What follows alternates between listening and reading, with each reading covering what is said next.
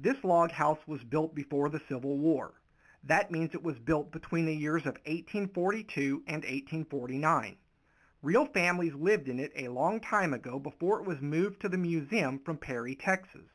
Much of the house had to be replaced because of its age, but the ceiling and the logs on the inside are original. It is called a single pen log house. That means it only has one room and an entire family would have lived in it. Sometimes the family would add on to these houses after they had established the land. Did you know there's a difference between a log cabin and a log house? The log cabin was used by the early settlers because it could be built quickly using round tree trunks. As the settlers became more prosperous, they built log houses that were more finished than the cabin.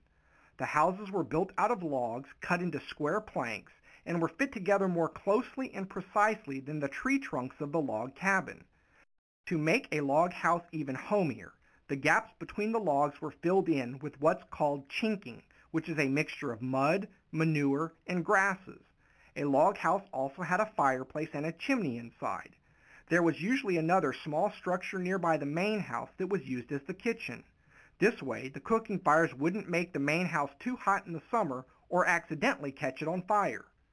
Do you see all the tools outside the house? Do you know what they are? Look at the explanation on the panels in front of you. It lists the names and uses of all the tools that you see. Try to match them up. Now, look inside the house. Can you name some of the objects inside? How is this log house different from your house? Would you like to live here?